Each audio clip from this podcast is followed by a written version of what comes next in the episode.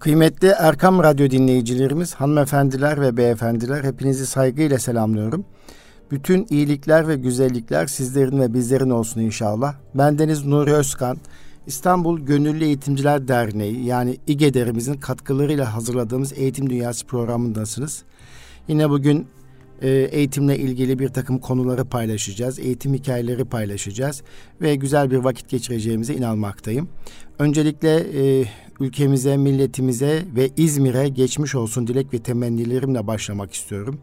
Malum dün İzmir'de 6.8 şiddetine meydana gelen depremle birlikte 20'nin üzerinde bina yıkıldı ve e, yaklaşık 25'e yakın vatandaşımız e, vefat etti. 800'ün üzerinde vatandaşımız yaralı olduğunu görüyoruz.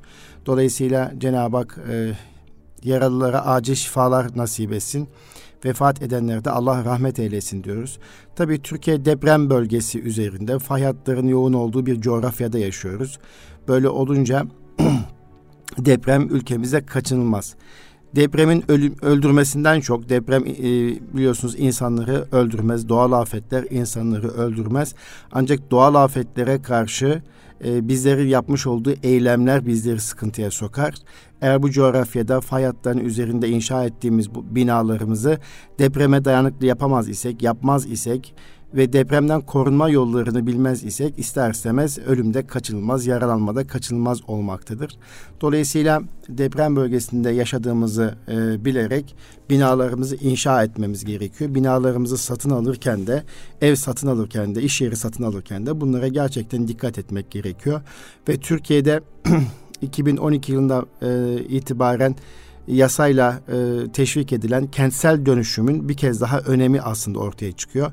Tabii kentsel dönüşüm e, Türkiye'de binaların yenilenmesi olarak anlaşılıyor. Sadece bir binanın yıkılıp eski bir binanın yıkılıp yeniden inşa edilmesi anlaşıldığını görmekteyim. Ben eğitimciyim, alan uzmanı değilim, e, bu konuda mimar değilim, mühendis değilim ama etrafıma baktığım zaman, mahalleme baktığım zaman e, eski bir binanın yıkılıp yeniden inşa edilmesi gibi bir e, durum ortaya çıkıyor. Ama ben kentsel dönüşüm dediğim zaman koca bir mahallenin e, bütün evlerini gözden geçirilip sosyal donatılarıyla, bahçeleriyle, fiziki yapısıyla e, 8-10 tane binanın yenilenerek yeni bir mahallenin, yeni bir semtin, yeni bir e, sitenin oluşması anlamında değerlendiriyorum. Yani kentsel dönüşüm dediğiniz bir binanın yıkılıp yeniden yapılması değil, birçok binanın yıkılıp yeniden o mahalleye e, donatılarıyla birlikte bir güzellik katılması olarak değerlendiriyorum. Ama e, böyle de olsa e, istatistikler şunu gösteriyor. Türkiye'de daha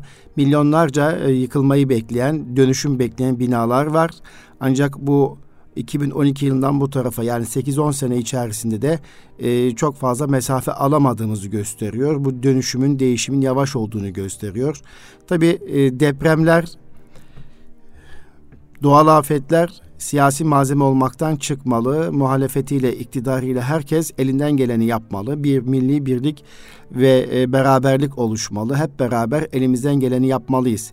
Vatandaş da bu sürece destek vermeli. Yani e, evinin dönüşümü için apartman sakinlerinin göstermiş olduğu çabaya birkaç kişinin frenlemiş olması bu çabayı zorluyor. Bu dönüşümü zorluyor. Dolayısıyla e, herkes bu konuda aklını başını almalı bence binaları sağlam olmayan e, apartman sakinleri bir an önce bu konuda İzmir depreminde dikkate alarak ve depremin her an olabileceğini de düşünerek e, gerekli dönüşümü sağlama noktasındaki çabalarını artırmış olmalılar diye düşünüyorum. Tabii bu noktada belediyelere, e, Çevre ve Şehircilik Bakanlığı'na e, ciddi iş düşmektedir. Tabii bu arada e, her depremde ve doğal afetlerde bir takım sivil toplum kuruluşları vardır ki bir takım organizasyonlar vardır ki takdire şayandır. Yine İzmir depreminde gördüğümüz AFAD başta olmak üzere Kızılay'ımızı tebrik ediyorum gerçekten. E, devletimizi tebrik ediyorum. E, bu noktada e, kurtarma faaliyetleri oldukça önemli ve kurtarma faaliyetleri çok etkin ve bilimsel bir şekilde yapılmış olması gerektiğini de hepimiz biliyoruz. Efendim ee, tabii depremin bir de eğitim ayağı var. Yani bütün bunları anlatırken e, biz eğitimcilere, e, öğretmenlere, e, bundan sonra yetiştireceğimiz çocuklarımız için, gençlerimiz için e, umut e, olarak gördüğümüz geleceğimiz için daha farklı bir yaklaşım içerisinde olmamız ve onları çok ciddi bilinçle yetiştirmiş olmamız gerektiğini inanıyorum. Ve e, çünkü e, bugün bu binaları inşa edenler e, binayı inşa ederken demirinden, betonundan ve malzemesinden e, çalanlar, e, eksik yapanlar, e, mühendislik e, harikası olarak düşündükleri binaları çabucak e, göçtüğünü görünce, yıkıldığını görünce aslında o mühendislik harikası diye gördükleri binaların bir e, yığın harikası olduğunu söylemek mümkün. Öyle olunca eğitim yani dürüst bir takım değerler de ön plana çıkmalı. E, sadece eğitim dediğimiz kısım işte insanların insan olarak var eden değerlerin e, yüreğinde yaşaması, kişiliğine inşa edilmesi demektir. Yani hani Nurettin Topçu'nun dediği gibi Nurettin Topçu e, benim vazifem e, karakter inşa etmektir, şahsiyet yaratmaktır der. İşte bu karakter inşa etmek bir eğitimcinin işi, eğitim sektörünün işi, e, öğretmenlerin işi, okul yöneticilerinin işi. Dolayısıyla 21. yüzyıla çocuklarımızı hazırlarken bu noktada gerçekten gayret göstermemiz gerekiyor. Efendim Geçmiş olsun tekrar ülkemize, milletimize, İzmir'imize geçmiş olsun. İzmir'deki dostlarımıza geçmiş olsun, vatandaşımıza geçmiş olsun diyoruz. Ve İsmet Özel'in kaleme aldığı bir hikayeyle e, ben sohbetime başlamak istiyorum efendim. Taşları yemek yasak. Ormanın derinliklerinde yürümekte olan bir avcı ağaçlardan biri üzerinde bir levha görmüş. Levhanın üzerinde şu sözler yazılıymış taş yemek yasaktır. Bu alışılmadık uyarı karşısında avcı meraka kapılmış. Levhanın asılı olduğu ağacın önündeki ayak izlerini takip etmeye başlamış ve izlediği yol onu bir mağaraya götürmüş. Mağaranın ağzında bir derviş oturmaktaymış. Ve avcı yeterince yaklaştığında konuşmaya başlamış. Zihnine takılan soruyu biliyorum. Şimdiye kadar taşları yemeyi yasaklayan bir uyarı levhası hiç görmedin. Çünkü insanların taş yemeye zaten ihtiyaçları yok. İnsanları zaten yapmaya eğilimleri olmayan bir konuda uyarmak niye ki? İnsanlar arasında taş yeme adeti yoktur. Onlara yapmayacakları şeyi yapma demenin ne anlamı var?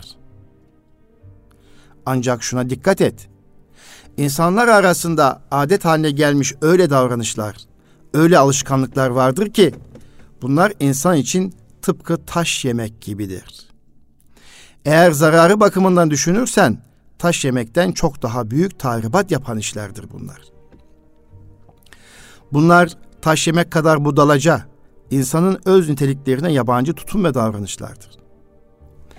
Eğer insanlar acınacak haldeyse, insanlar arasında zulüm, haksızlık, merhametsizlik, yozlaşma ve ihanet hüküm sürüyorsa bunun sebebi insanların sanki taş yermişcesine yedikleri bunca nesneden taş yemeye mümasil tavırlardan doğmaktadır. Senin levhayı gördüğün yerde bir pınar olmuş olsaydı ve ben oraya su zehirlidir yazmış olsaydım sen bunu manalı bir söz sayacak, yerinde bir uyarı kabul edecektin büyük bir ihtimalle de benim ayak izlerimi takip edip buraya gelmeyecektin. Çünkü yasaklanan şey senin aklına uygun gelecekti. Gerçekte suyun zehirli olduğunu yazan insanın emrine uymuş olacaktın. Kendi aklına uyduğunu sanarak benim keyfime uygun davranmış olacaktın. Ama orada taş yemeği yasaklayan bir levha gördün ve acaba bunun hikmeti nedir diye kendi kendine bir yol açtın. Ben de sana insanların gerçekte yaptıkları birçok işte taş yemeye benzer davranışlar gösterdiğini ve aslına bakılırsa taş yediklerini söyledim. Eğer söylediklerimi anladıysan aramızda bir hakikatin parçası tecelli etti. Hakikatin bir parçası tecelli etti. İşte Allah'ın insanlar için gönderdiği emir ve nehiler de böyledir. İnsan ancak bu emir ve nehilerle hakikatin nasıl tecelli edebileceğini öğrenebilir. Eğer Allah'ın emrettiği ve yasakladığı şeylerle ilk karşılaşan insan bunu tabii karşılarsa, uygun bulursa bu emir ve nehilerden hiçbir şey öğrenemez. Ama bazı izleri takip edip bu emir ve nehilerin nelere tekabül ettiğini öğrenebilirse hakikate varabilir. İnsanın taş yemeye ihtiyacı yok diyorsun. Öyleyse şunu düşün. İnsanın ihtiyacı olandan fazlasını elinde tutması kendisi için taş gibidir. Bu yalnız mallar, servet, güç gibi nesnelerde geçerli değil. Merhamet, şefkat, tevazu gibi şeyler için de böyle. Eğer herhangi bir şey insanların istifadesine açıksa ancak istifade edildiği kadar o şey olur. O şeyden istifade edilmezse artık o taştır. Ve gerçekten onu istifadeye konu etmeksizin kullananlar taş yemiş olurlar. Sana yaramıyorsa bırak başkasına yarasın. Sana yaramadığı halde sende olan hem senin hem başkasının aleyhinedir. Taşları yeme, taşları yemek yasak. Evet, İsmet Özel'in kaleme aldığı bir e, hikaye, bir ibret verici bir hikaye. Evet bazı alışkanlıklarımız vardır ki bu alışkanlıklarımız iyi veya kötü e, bazı alışkanlıklarımız bizim taş yemeğe e, benzetiyor İsmet Özel. E, dolayısıyla e, bu noktada bir açıklama yapmış. Benim de çok hoşuma gitti. Evet kıymetli Erkam Radyo dinleyicilerimiz, hanımefendiler ve beyefendiler. Evet, e, pazartesi günü 5. E, sınıflarımız ve 9. sınıflarımız e, yüz yüze eğitime başlayacaklar. Geçen hafta ifade etmiştik. Aşamalı aşamalı eğitim öğretim başladığından ifade etmiştik. 31 Ağustos tarihinde okul öncesi ve birinci sınıflarımız yüz eğitime başladı. 12 Ekim tarihinde e, 12 Ekim tarihinde ise 2, 3 ve 4. sınıflarımız yüzde eğitime başladı. İşte sınıflar bölünmüş olarak pazartesi itibaren de 5 ve 9. sınıflarımız yüzde başlıyor. Ama bu arada tabii yüzde eğitime başlarken okullarımız buna hazırlık yaparken de Türkiye'nin de koronavirüs tablosu ister istemez ciddi artış gösteriyor. Yani Tabii bu artışın nedeni okulların açılmasıyla alakası olmadığını hepimiz biliyoruz. Bunun bu artışın nedeni bu artışın nedeni bizlerin e, bu konularda çok dikkatli olmamasından kaynaklanıyor. Bu artışın nedeni hala sokakların çok hareketli olması. E, bu artışın nedeni e, önerilen tedbirlere uymamış olmamızdan kaynaklanıyor. Dolayısıyla acilen e, tedbir almamız gerekiyor. Bütün illerimizde özellikle büyük şehirlerimizde bu artışa dur demenin yolu vatandaş olarak bizden destek vermesine bağlı.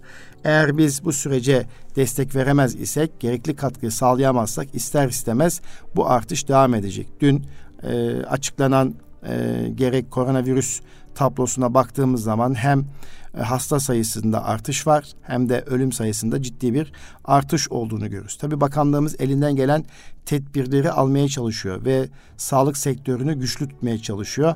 Bakanlığımız e, yeni açmış olduğu hastanelerle e, bu süreci yönetiyor ve sağlık çalışanlarımızdan Allah razı olsun izinlerinden ve birçok şeyden fedakarlık yaparak biz vatandaşların ihtiyaçlarını karşılıyor ve ciddi mücadele ediyorlar. Tabii bu mücadele esnasında kaybettiğimiz sağlık çalışanları da var. Allah hepsinden razı olsun, rahmet eylesin. E, dolayısıyla e, hep beraber toplum olarak bir sosyal sorumluluk projesi olarak e, üzerimize düşen vazifeyi yaparsak e, bu vazifeyi yapma noktasına gayret gösterirsek, biz bu vazifeyi yaparken de yapmayan kişileri uyarırsak, uygun bir dille uyarırsak, devletimize, devletimizin e, teşkilatlarına yardımcı olmayı becerebilirsek işte o zaman e, virüs öldürmez. Virüsü önlemenin tek yolu tedbirlerdir. O tedbirler başta maske kullanımıdır. O tedbirler sosyal mesafedir ve hijyendir. Bunu e, sürekli söylüyorlar, bunu anlatıyorlar. Dolayısıyla işte eğitim öğretim bir taraftan başlarken e, aşamalı bir şekilde başlarken bir taraftan da e, eğitim öğretimden bağımsız olarak e, koronavirüs vakaları artış göstermektedir e, kıymetli Erkam Radyo dinleyicilerim siz de bunu takip ediyorsunuz. Hal böyle olunca e, acilen bu konuda ciddi bir şekilde süreci gözden geçirmiş olmamız gerekiyor. Efendim e, tabi bakanlığımız e, okulları kademeli olarak açarken e, yine eğitim öğretim e, biliyorsunuz e, 31 Ağustos'tan itibaren önce telafi olarak başladı. Sonra 21 Eylül tarihine itibaren de uzaktan eğitim ve yüzde eğitimle birlikte eğitim öğretim yapılıyor. Tabii eğitim öğretim yapılıyorsa da ölçme değerlendirme kaçınılmaz. Yani e, ne kadar öğretebildik çocuklarımıza, ne verebildik, hangi kazanımları verebildik bunlar da önemli. E, Covid-19 salgını içerisinde, tedbirleri içerisinde bakanlığımız e, sınav yapabileceğimizi ifade etti ve bu konuda bir genelge yayınladı. Tabii geçen hafta paylaşmış olduğum bir genelge vardı. O genelgenin e, daha sonra e, bakanlık tarafından hazırlanmadığı ortaya çıktı. Dolayısıyla ben de bu noktada e, gerçekten sizlerden özür diliyorum. Aslında e, o genelge o kadar orijinal bir genelgeydi ki bütün eğitimciler ve hepimiz yanıldık. Ama hemen ertesi gün e, daha doğrusu pazartesi günde bakanlık o genelgenin bakanlık tarafından hazırlanmadığını söyledi ve bakanlık yeni bir genelge hazırladı. Sınav takvimi e, hazırladı. Bu çerçevede e, bir kamuoyuna açıklama yaptı. E, dolayısıyla bakanlığımızın hazırlamış olduğu ilkokul, ortaokul ve liselerde sınavla ilişkin hazırlamış olduğu genelge çerçevesinde e, okullarımızda sınavlar yapılacak. Tabii bu sınavlar yapılırken COVID-19 salgını e, ile ilgili tedbirler, eğitim kurumlarında hijyen şartlarının geliştirilmesi, enfeksiyon önleme ve kontrol kılavuzuna göre eksiksiz ve zamanda gerçekleştirilecek ve sınavlar yüz yüze yapılacağı ifade edildi. Hatta e, bu sınavlarla ilgili Covid-19'a yakalanmış ve temaslı olan ve karantina kapsamında olan öğrenciler de eğitim kurumunda uygun bir zamanda ve izole bir ortamda gerekli tedbirler uygulanarak sınava alınacak diyor. Ve dolayısıyla e, bu bir gerçek. Tabii bu arada ilkokulda dördüncü sınıflarımız ilk defa e, bir sınavla karşı karşıya kalacaklar. Dördüncü sınıflarımızın bu e, yazılı sınavları e, ile ilgili olarak da bir sınıf ortamında çocuklarımızı bilgilendirmek gerekiyor. Yani ilkokul 1, 2 3. sınıftan farklı olarak 4. sınıfta hangi ölçme değerlendirme çalışmaları yapılacaksa ve nasıl yapılacaksa bu konuda ciddi bir şekilde bilgilendirmek gerekiyor. Yazılı nedir? Yazılı kağıdı nedir? E, soru şekilleri nasıl olacaktır? Çünkü daha çok eğer okullarda e, çoktan seçmeliğe alıştı çocuklar. E, sınavın usulü, şekli, esası hakkında bilgi verilecek. Cevap anahtarı nedir? Nasıl bir değerlendirme yapılır? E, bu ve aldıkları not e, ne ifade eder? E, bunun çocuklara anlatılmış olması gerekiyor. Tabii ki aynı şekilde velilere de anlatılmış olması gerekiyor. Bu noktada e, beni dinleyen Erkam Radyo dinleyicilerimiz, eğitimcilerimiz eğer e, ilkokul dördüncü sınıf öğretmeni iseniz ve o sınıflarda derse giriyorsanız veya ilkokulda yöneticiyseniz lütfen bu konuyu önemsemenizi istirham ediyorum. Veya bir anne baba iseniz e, dördüncü sınıftaki ölçme değerlendirme çalışmalarının farklı olduğunu lütfen çocuklarınıza anlatınız. Çünkü e, hayal kırıklığına uğruyorlar çocuklar. Tabi biraz da kaygıları oluyor. Şimdi öğretmenlerimiz diyor ki çocuklar e, bu dönemde bu sınıfta yapacağımız sınavlar e, ilkokul 1, 2, 3'teki gibi değil daha farklı ve e-okula işlenecek dediği andan itibaren e, çocuğun kaygısı artıyor. Evet kaygılanmalı biraz kaygı olmalı ama bu kaygı çok yüksek olmamalı. Çünkü kaygısızlık da çok kötü. Yani önemsememek e, de çok kötü bir şey. E, bu dozajı çok iyi olmalı. İşte bu noktada benim istirhamım dördüncü sınıftaki sınıf öğretmenlerimiz ve rehber öğretmenlerimiz tarafından çocuklarımıza bu süreç bilgilendirilmeli, velileri bilgilendirilmiş olmalı. Aynı şekilde aslında 5. sınıf çocuklarımız için de geçerli. Niye? Geçen sene 5. sınıf öğrencilerimiz yani 4. sınıfta iken sadece birinci dönem bir yaz, yazılı oldular.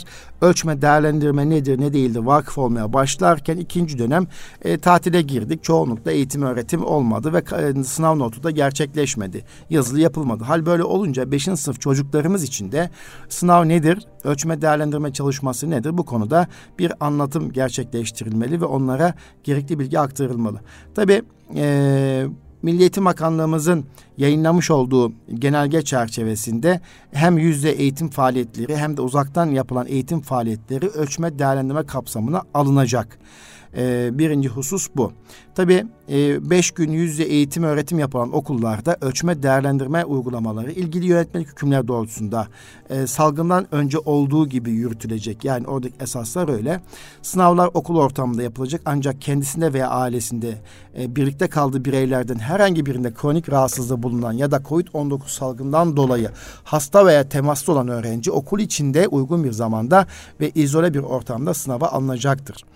Herhangi bir nedenle sınavlara katılamayan ve okul yönetimince mazereti uygun görülen çocuklarımız, öğrencilerimiz ders öğretmenin belirleyeceği bir zamanda ve öğrenciye önceden duyurularak sınava alınacak. Bu zaten yönetmekte var olan bir husustu.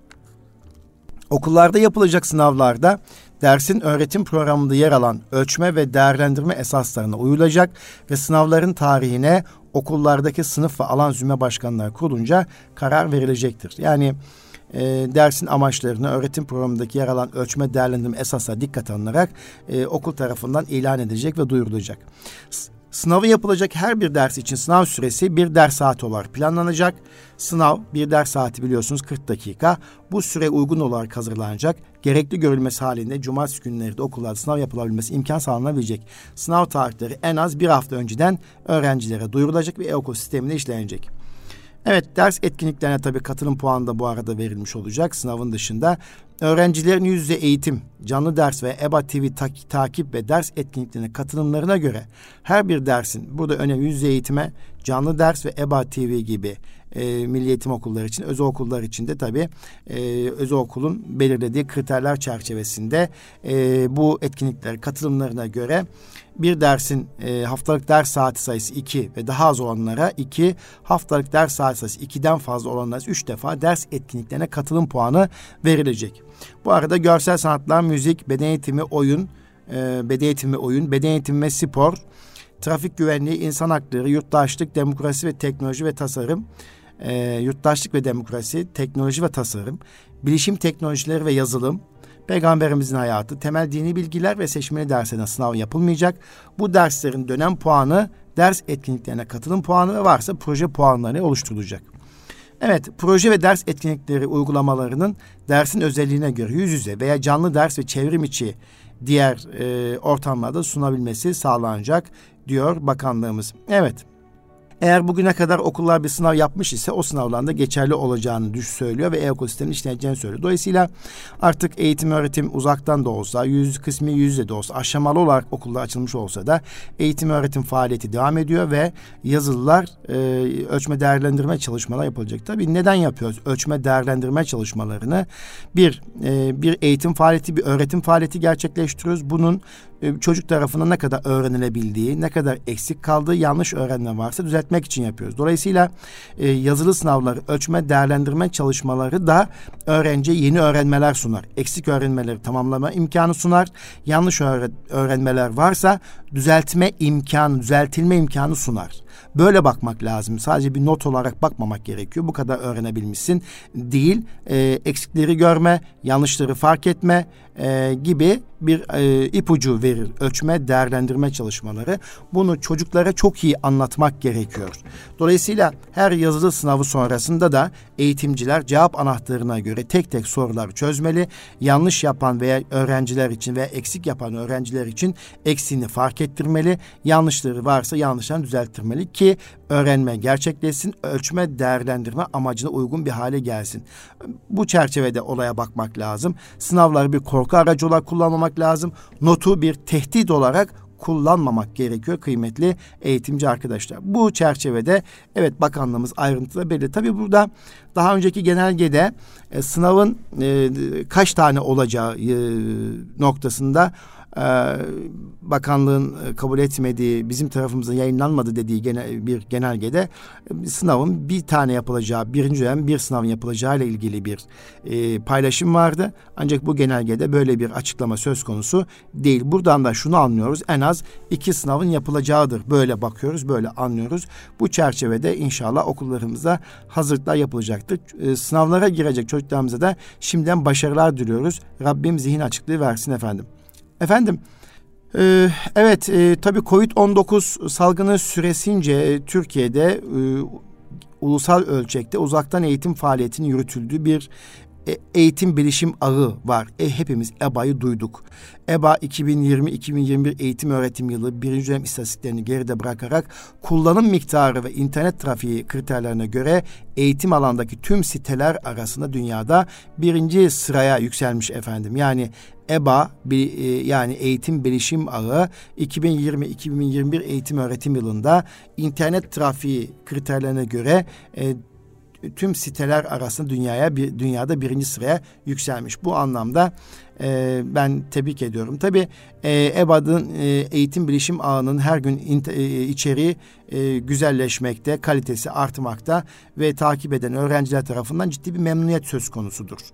E, bu anlamda e, ben bu girişimi tebrik ediyorum. E, yaz döneminde demek ki çok ciddi iyileştirme yapmışlar. Ciddi bir şekilde e, çalışma yapmışlar ki bu o, istenilen bir noktaya gelmiş. Ben böyle bakıyorum yani hadiseye böyle bakıyorum. Bu noktada tebrik ediyorum bakanlığımız efendim. Efendim e, hafta içerisinde çok önemli bir duyuru yapıldı. Kıymetli Erkam Radyo dinleyicilerimiz bilmiyorum dikkatinizi çekti mi? Zaman zaman meslek liselerimizin e, son zamanlardaki atılımlarını gündeme getiriyoruz. Bir e, orada bir çırpınış var, orada bir diriliş var, orada güzellikler var efendim meslek liselerimizde.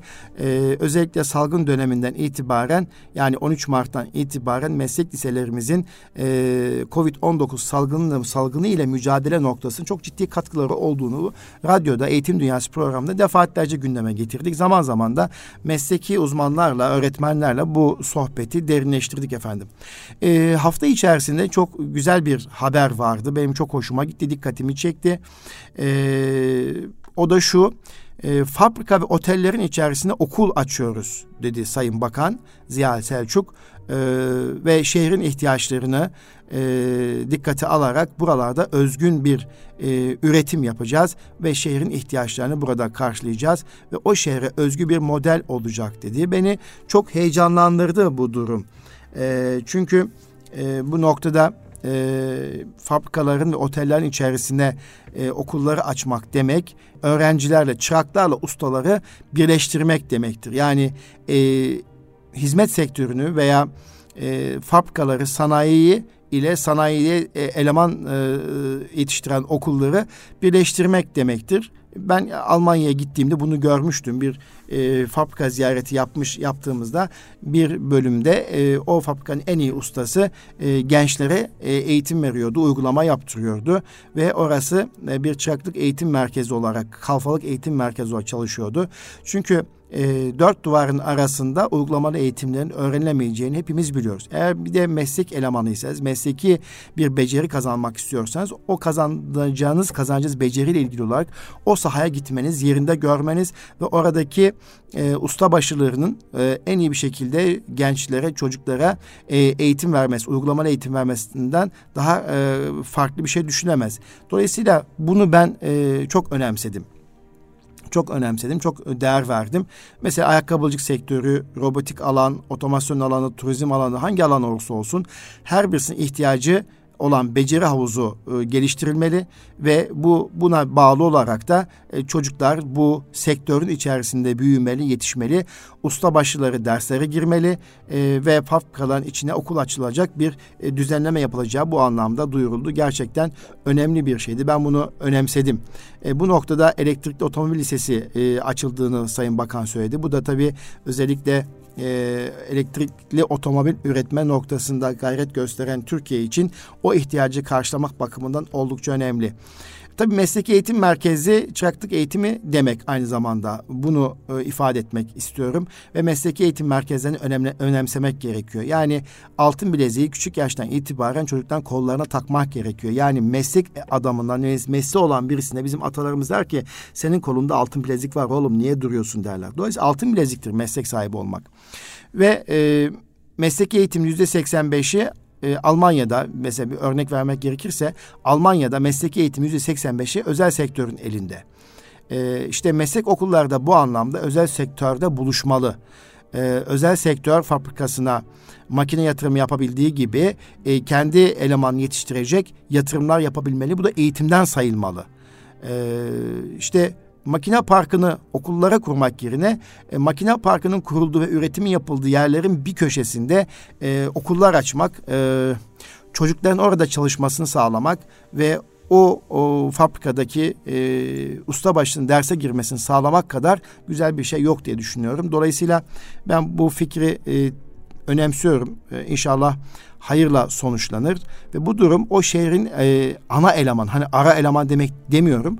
Ana elemanını teknik elemanını e, yetiştirme noktasında bir gayret ortaya konulmasını sağlayacaktır. Biliyorsunuz şehirlerimize göre bazen bazı şehirlerimiz e, bazı özellikleriyle, bazı üretimleriyle anılır. Mesela Konya deyince tarım e, ön plan çıkar ve tarıma dayalı tarım teknolojinin geliştiği bir e, il aklımıza gelir. Dolayısıyla Konya gibi bir yerde tarım lisesini açmak lazım ve tarıma dönük, tarımın detaylarına dönük ARGE e, çalışmalar ön plan çıktı. Meslek okulları e, işte gün ön plana çıkmalı. E, işte Tokat'ta da benzer şekilde söylenebilir.